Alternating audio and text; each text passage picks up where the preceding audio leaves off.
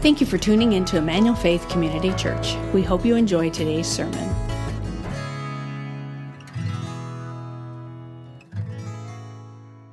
Um, my name's Ryan. If we haven't met, I'm one of the pastors here, and uh, just a joy to have you with us. If you're joining us online, welcome.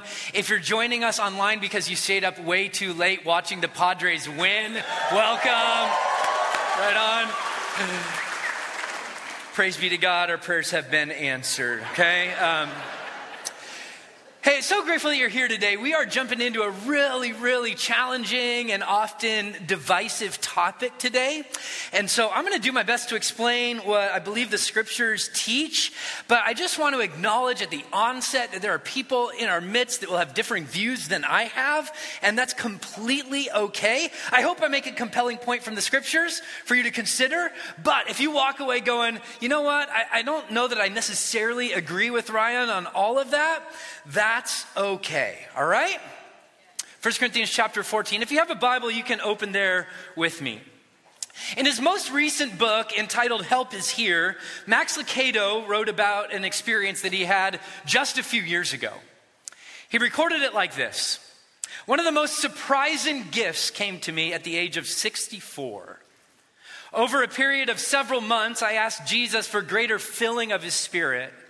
I requested that he not hold back, that he pour out on me all the gifts he ever ordained me to have. And in the pre dawn hours of a summer morning, I sat on our veranda and prayed, and I began to experience a heavenly prayer language.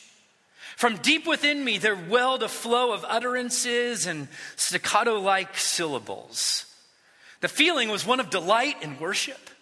The intimacy is continued each morning, indeed, several times each day. I can always start it, I can always stop it, but I never want to. This gift does not make me more important or special. I don't glow in the dark or levitate about trees. In fact, I've chuckled at the possibility that the Spirit helps me pray because my prayers are often so scattered. I welcome the assistance.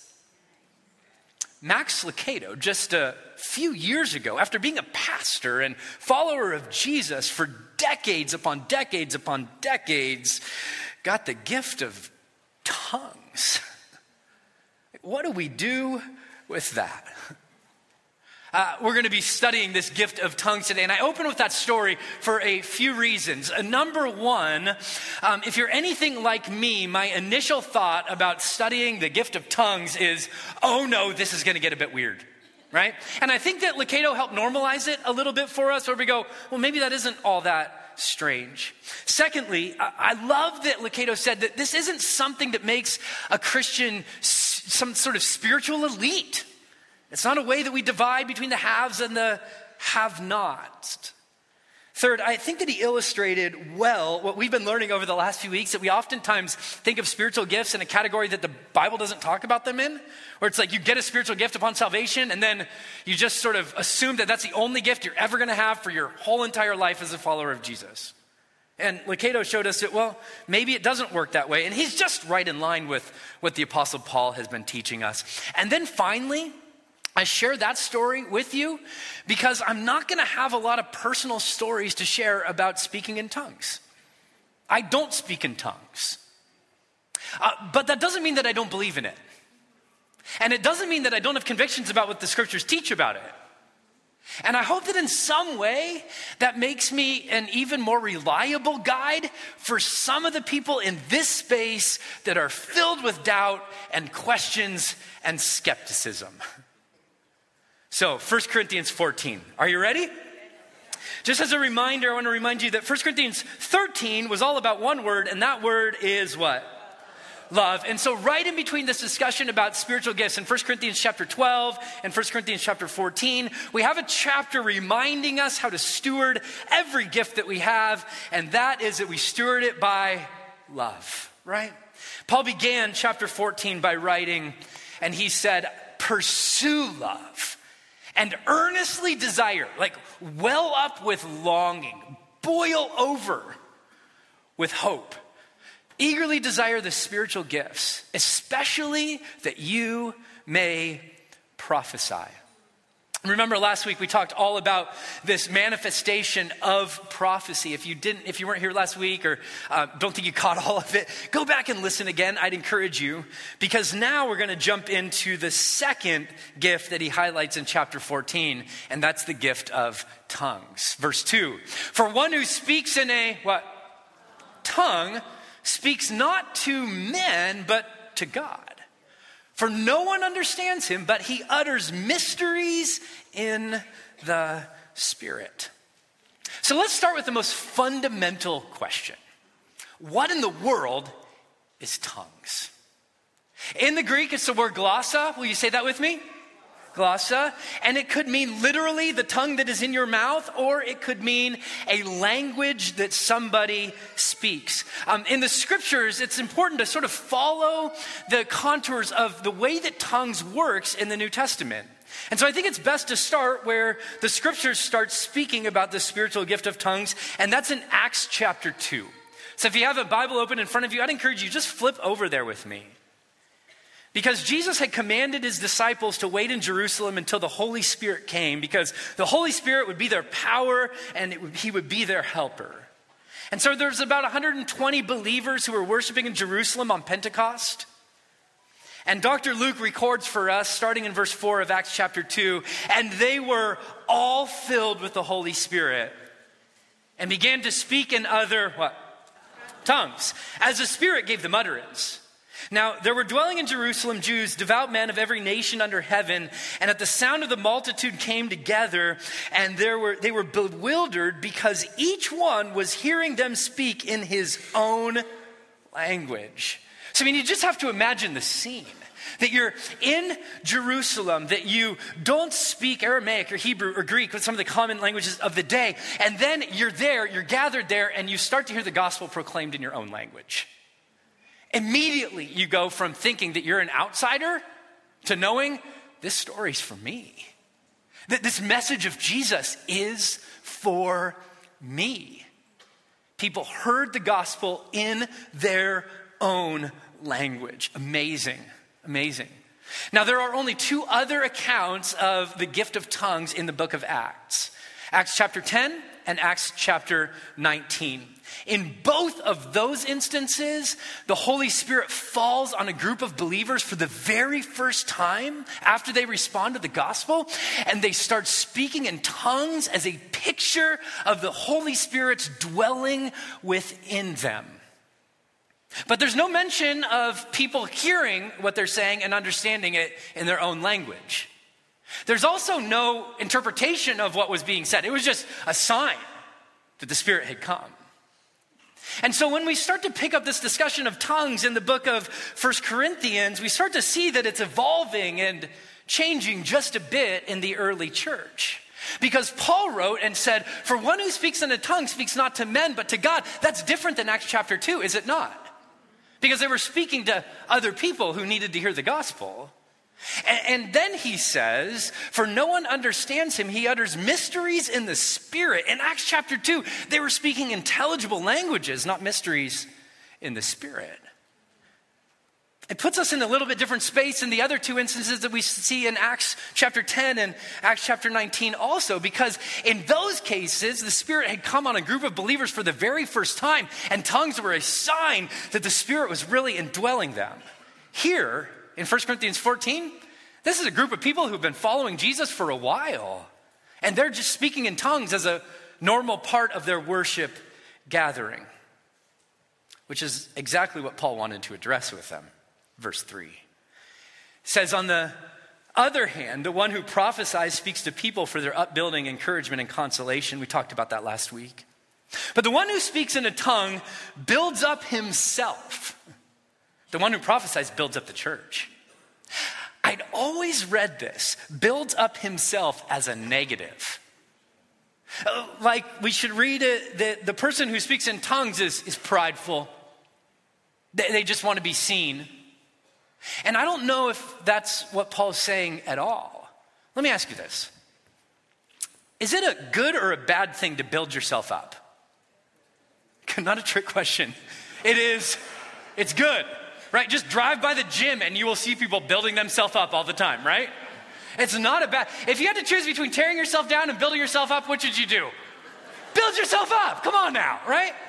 And so, what I think Paul is saying is he's not saying that that's a negative thing in the least. He's just not saying that it's an appropriate thing to do while the church is all gathered together.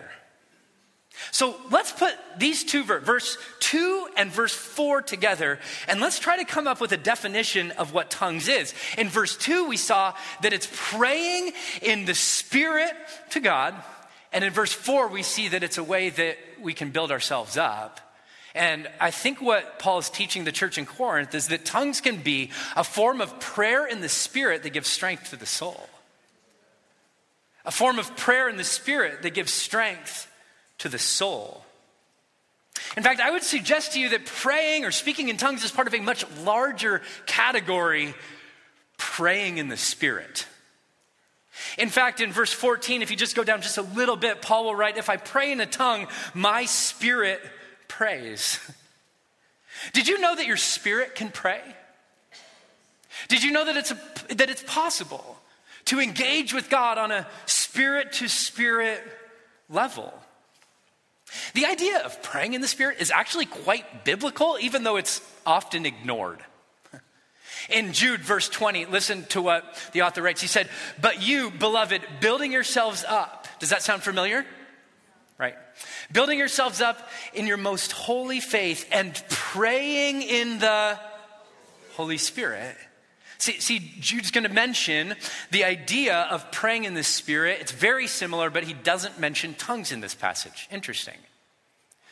Paul, in his letter to the church in Ephesus, would write, praying at all times in the in the spirit with all prayer and supplication it's really interesting that praying in the Spirit is a much larger category in the scriptures than we often give it credit for. And praying in tongues, it seems, is one of the ways that we can pray in the Spirit.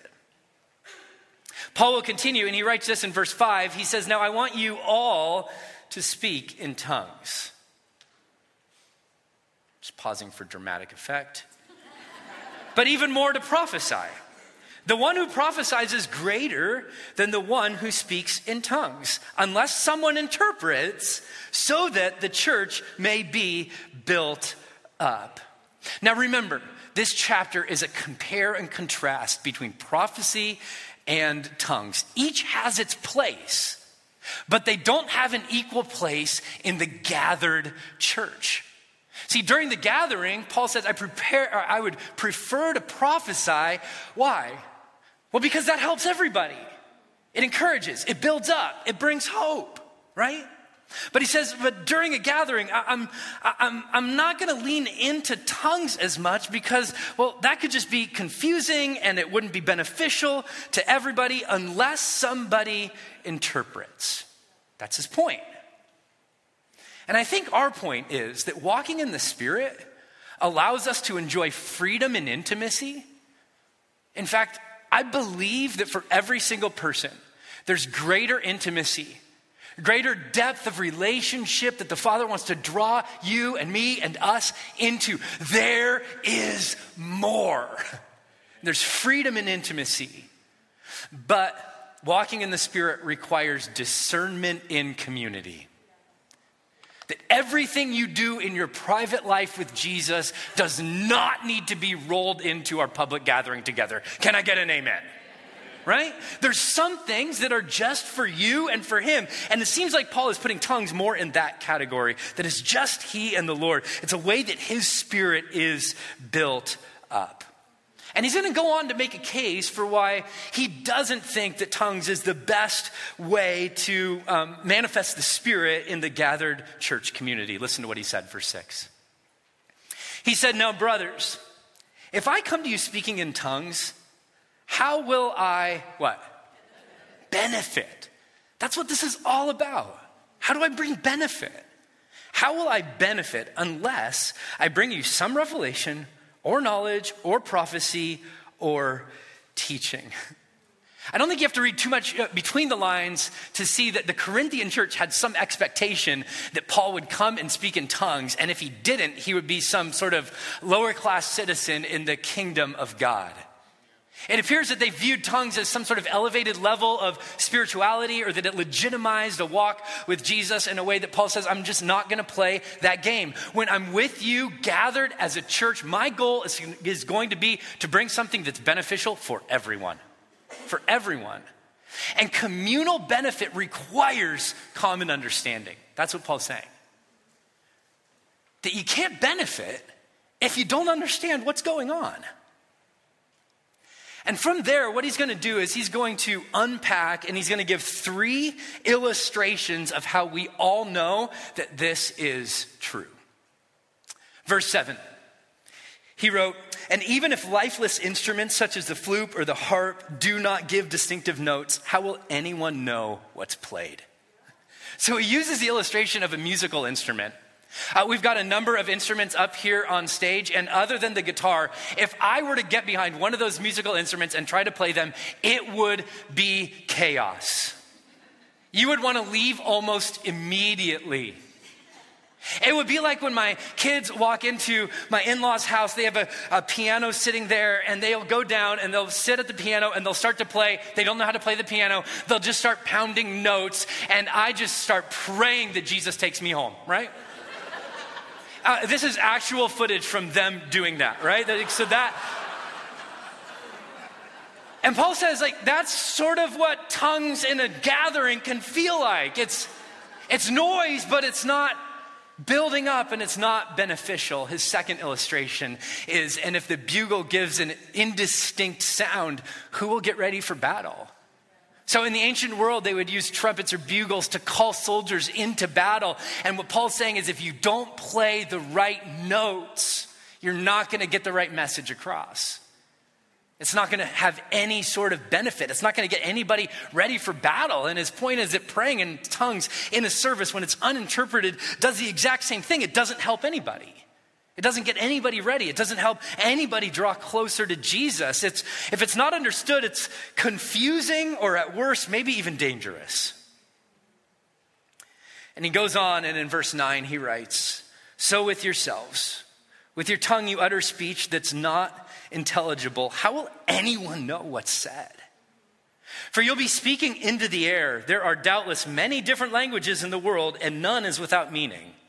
But if I do not know the meaning of the language, I will be a foreigner to the speaker, and the speaker a foreigner to me. How many of you have gone to a church service um, in a different country where they spoke a different language? Right? It's a great experience. I can remember being in uh, Cote d'Ivoire, Africa, where they spoke French, and um, man, I absolutely loved worshiping with the African congregation. There was a conga line at one point in time, praise be to God. Like I was in on the conga line, but I had no idea what we were singing, right? Praying, and I had no idea what we were praying. But when I got up to teach, I had a translator because it was important that people what? Understood me, right? Understood what I was teaching. And I think Paul's point is the same is that without an interpreter, people can't benefit what's, from what's being said. And so he makes his point and he sort of throws down the gauntlet and he says, So with yourselves, since you're eager for manifestations of the Spirit, strive to excel in building up the church. I love this because um, in Corinth, it seemed as though the church had been stewarding their spiritual gifts in a way that was outside of God's design. And what Paul does not come to them and say is just turn down your desire. Like, just stop it altogether. This is getting out of control. This is chaotic. This is weird. Stop it. Stop it. He doesn't say that. He says, since you're eager for the Spirit, make sure you channel your eagerness into things that will help build everybody up. That's his call. And I think it's a good reminder for us as well. But it does leave us with some questions potentially about the place of tongues. I mean, I mean, we might even be tempted to just write them off altogether.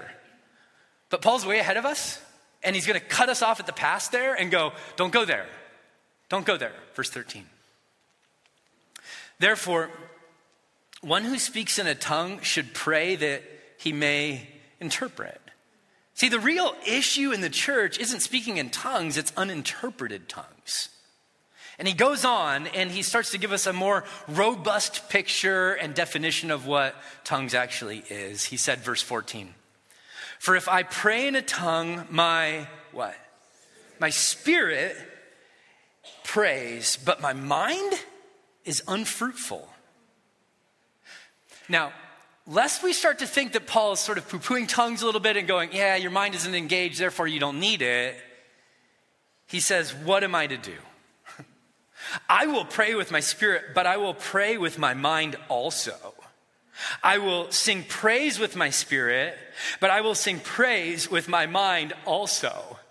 So he says, just because my mind is engaged, but it's uh, unfruitful, doesn't mean I'm going to write this off.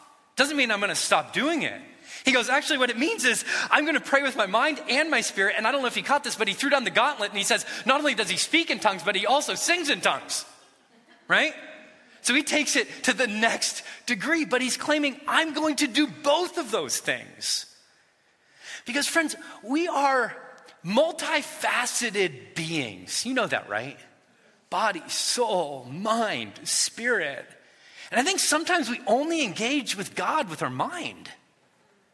And for some of us, maybe our mind is full of information, mind is full of truth about who God is and what God's like, but our spirit and our soul might be on life support. And maybe, just maybe, there's a, an invitation to come deeper. See, communion with God is experienced in both mind and spirit, according to Paul. So, what is prayer with your mind? What does that mean?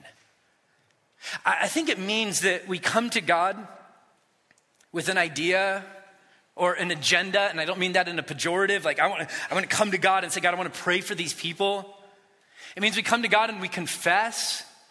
It means we come to God and we pray in a way where we control what's said and we do our best to respond to the way that God responds to us. That's what praying with our mind is. What's praying with our spirit then? What's praying with our spirit? See, because praying with our spirit is not devoid of our mind, it's just not controlled by our mind. That's really important. It's an elevated level of communion that allows us to receive strength from God as we rest in Him. It's the kind of prayer where we approach God in humility and let God have control. It's the kind of prayer where we realize what St. Augustine wrote, where he said that God is closer to me than I am to myself. I think that's the kind of prayer that's praying with our spirit. It's the kind of prayer that Paul referred to in Romans chapter 8 when he said, Likewise, the Spirit helps us in our weaknesses, for we don't know what to pray for as we ought. Time out. Have you ever been just so broken, so laid out, so at the end of your rope?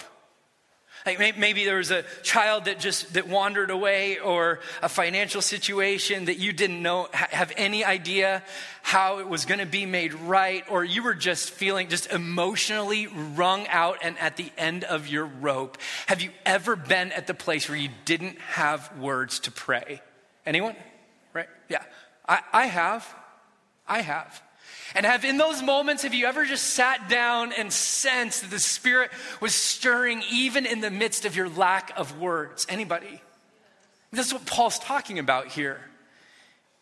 And he's claiming, in the context of 1 Corinthians 14, he's claiming that tongues is one way that we engage with God spirit to spirit, but I would suggest to you that it's not the only way. The point is, how do we get to that place of communing with God spirit to spirit? Not, God, here's what I want to bring to your plate. Here's how I'd like you to move. Here are the ideas that I have and the ways that you could resolve this. It's just coming to God with our full and whole self, submitting and surrendering to Him and experiencing sweet communion, spirit to spirit.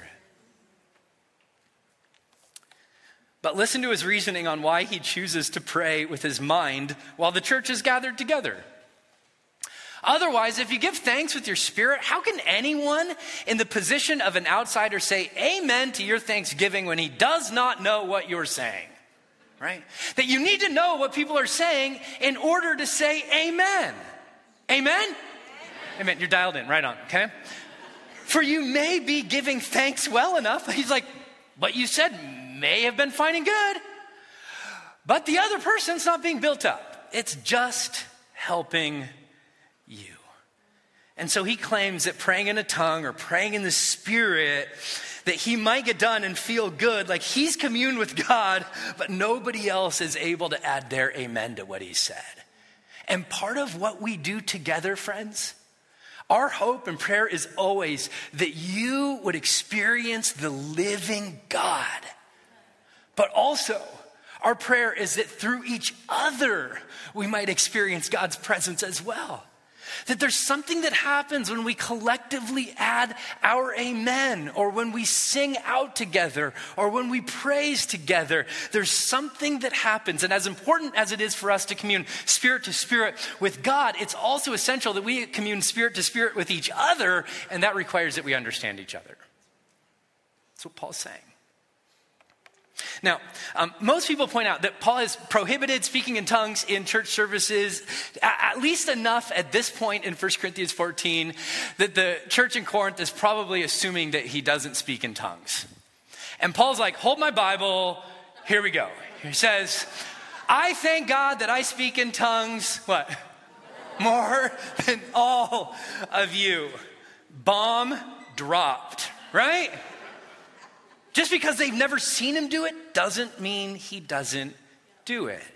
He prays and sings in tongues in private as a way to strengthen himself. It's set in contrast to what he brings to the gathered church. Verse 19. Nevertheless, in church, I would rather speak five words with my mind in order to instruct others than 10,000 words in a tongue.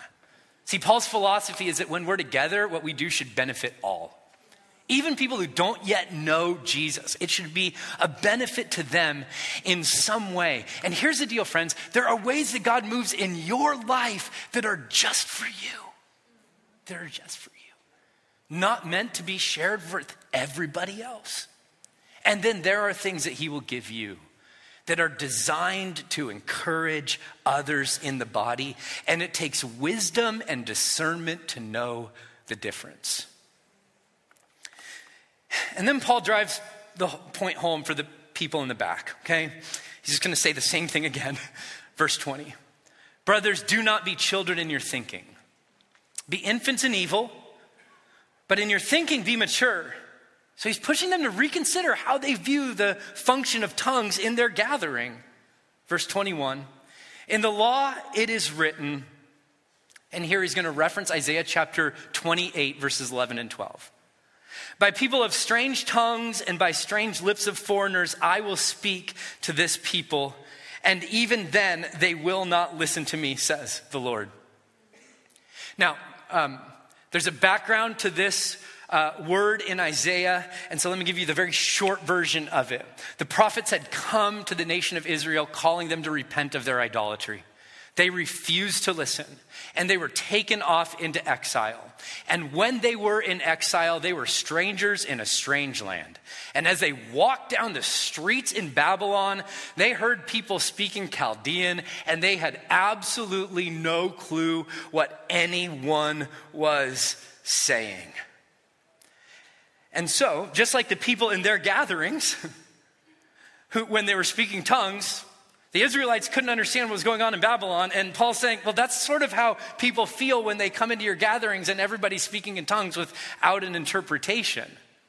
So he goes on to write in verse 22, and he says, Thus tongues are a sign not for believers, but for unbelievers, while prophecy is not a sign for unbelievers, but for believers. So I need to apologize here because a few weeks ago, I referenced this verse and I said, see, tongues are used as an evangelistic tool. And I want to qualify that.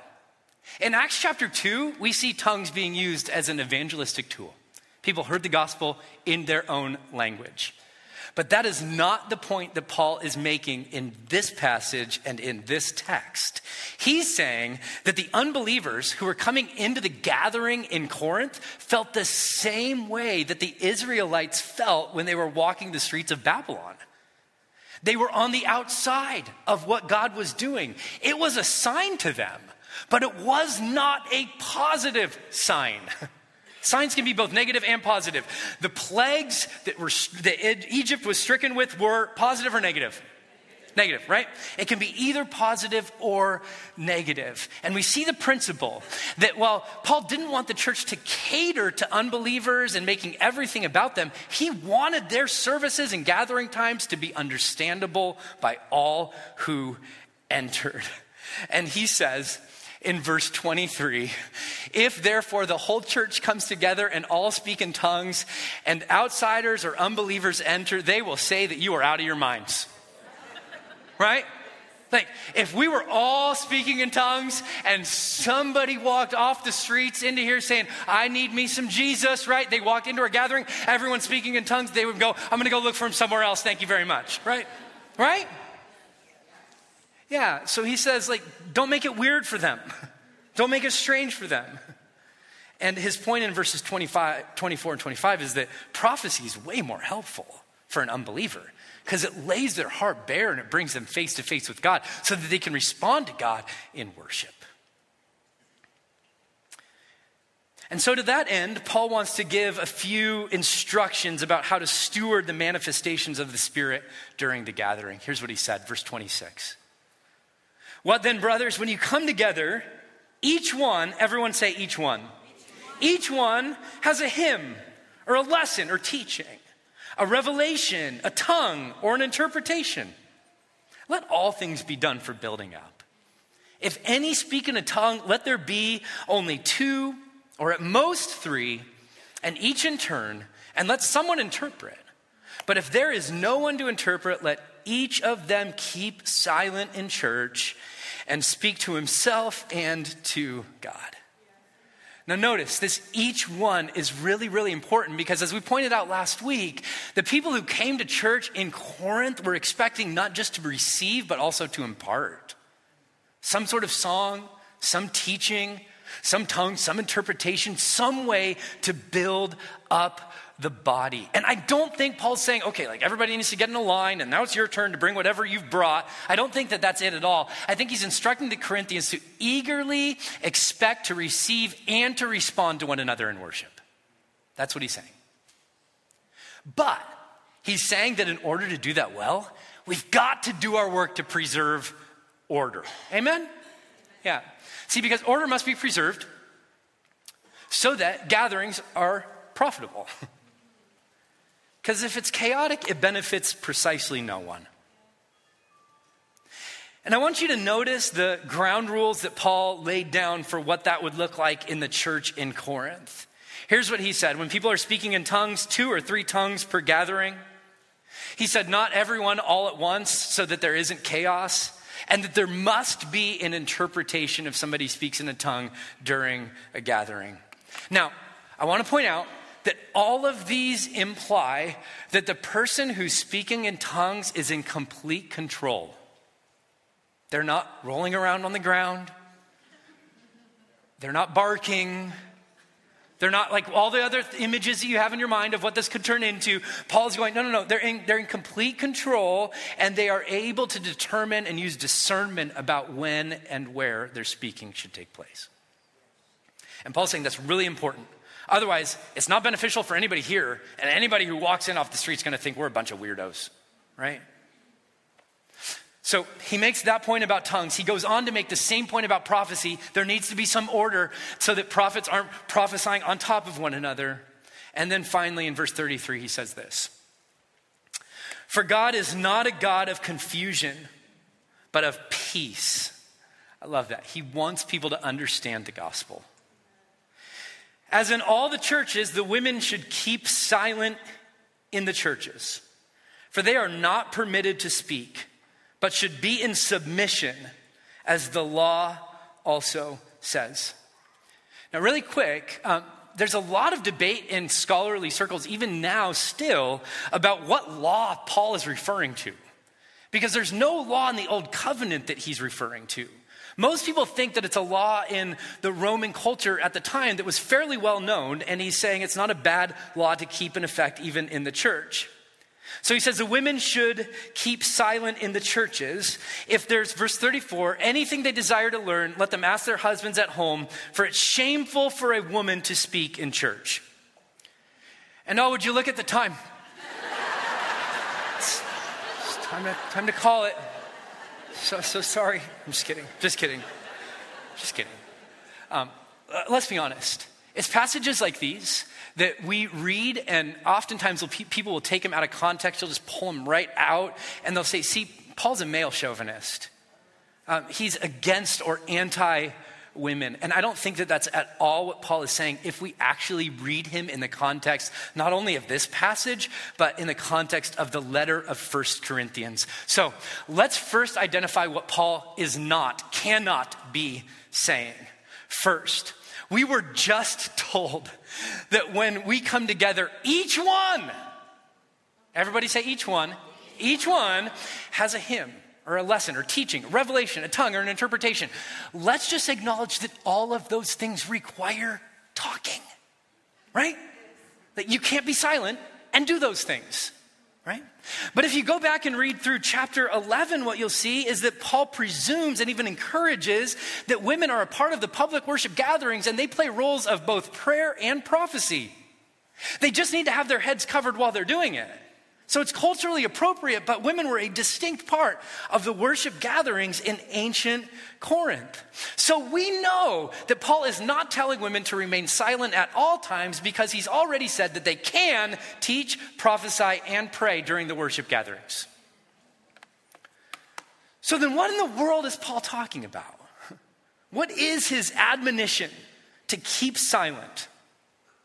Well, it's really interesting because this is the third time that he's told a group of people to keep silent.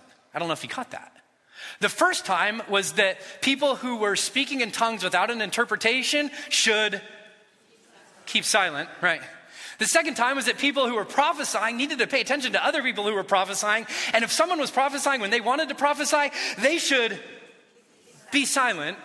And so it's in line with two other admonitions to groups of people to keep silent in order to preserve order in the worship gathering.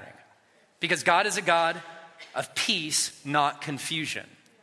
So it seems to me that in Corinth, there was a group of women who were a part of their worship gatherings who were making the church chaotic, asking questions, out of turn, stirring the pot, causing chaos, similar to somebody uh, speaking in a tongue without an interpretation, or prophesying on top of somebody else.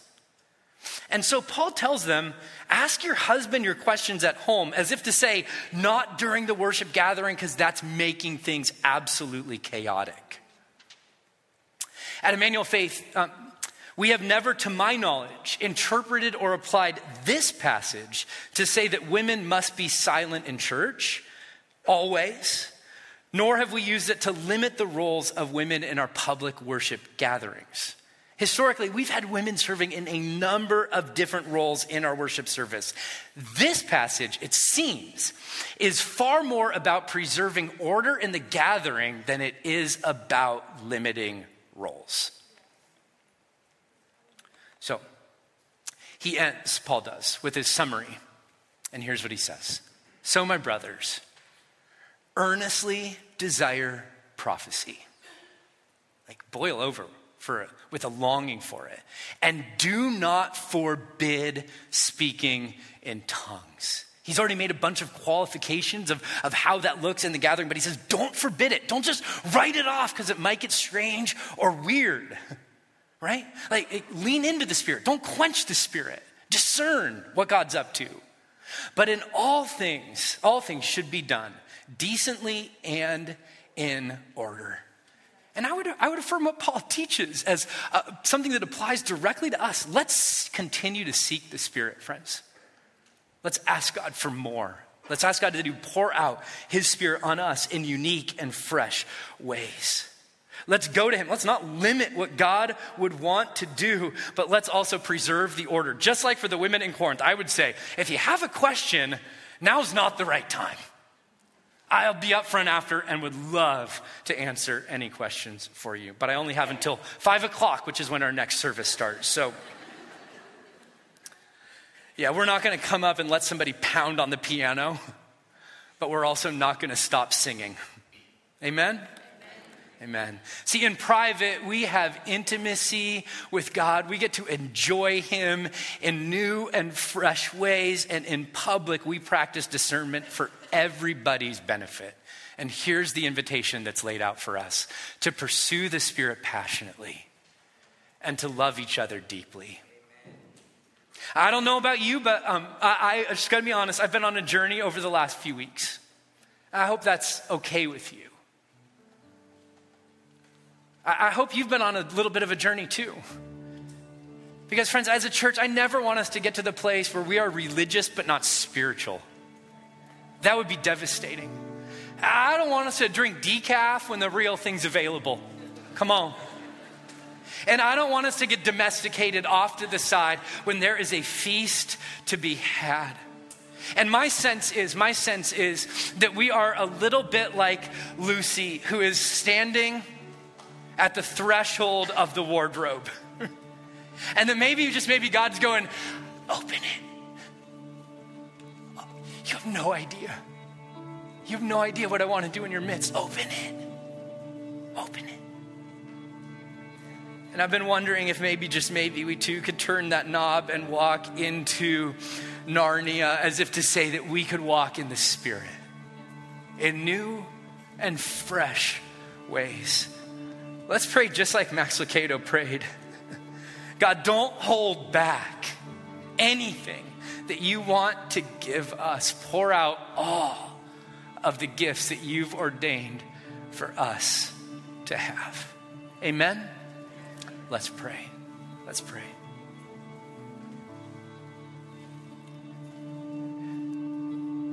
Would you just take a moment? And I want to invite you to pray. Come, Holy Spirit. Come, Holy Spirit.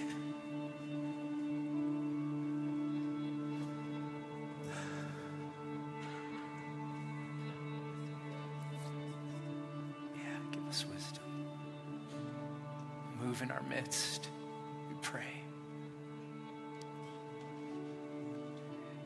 if you'd like, pray out loud, Come, Holy Spirit, and just invite you to lift it up before Him.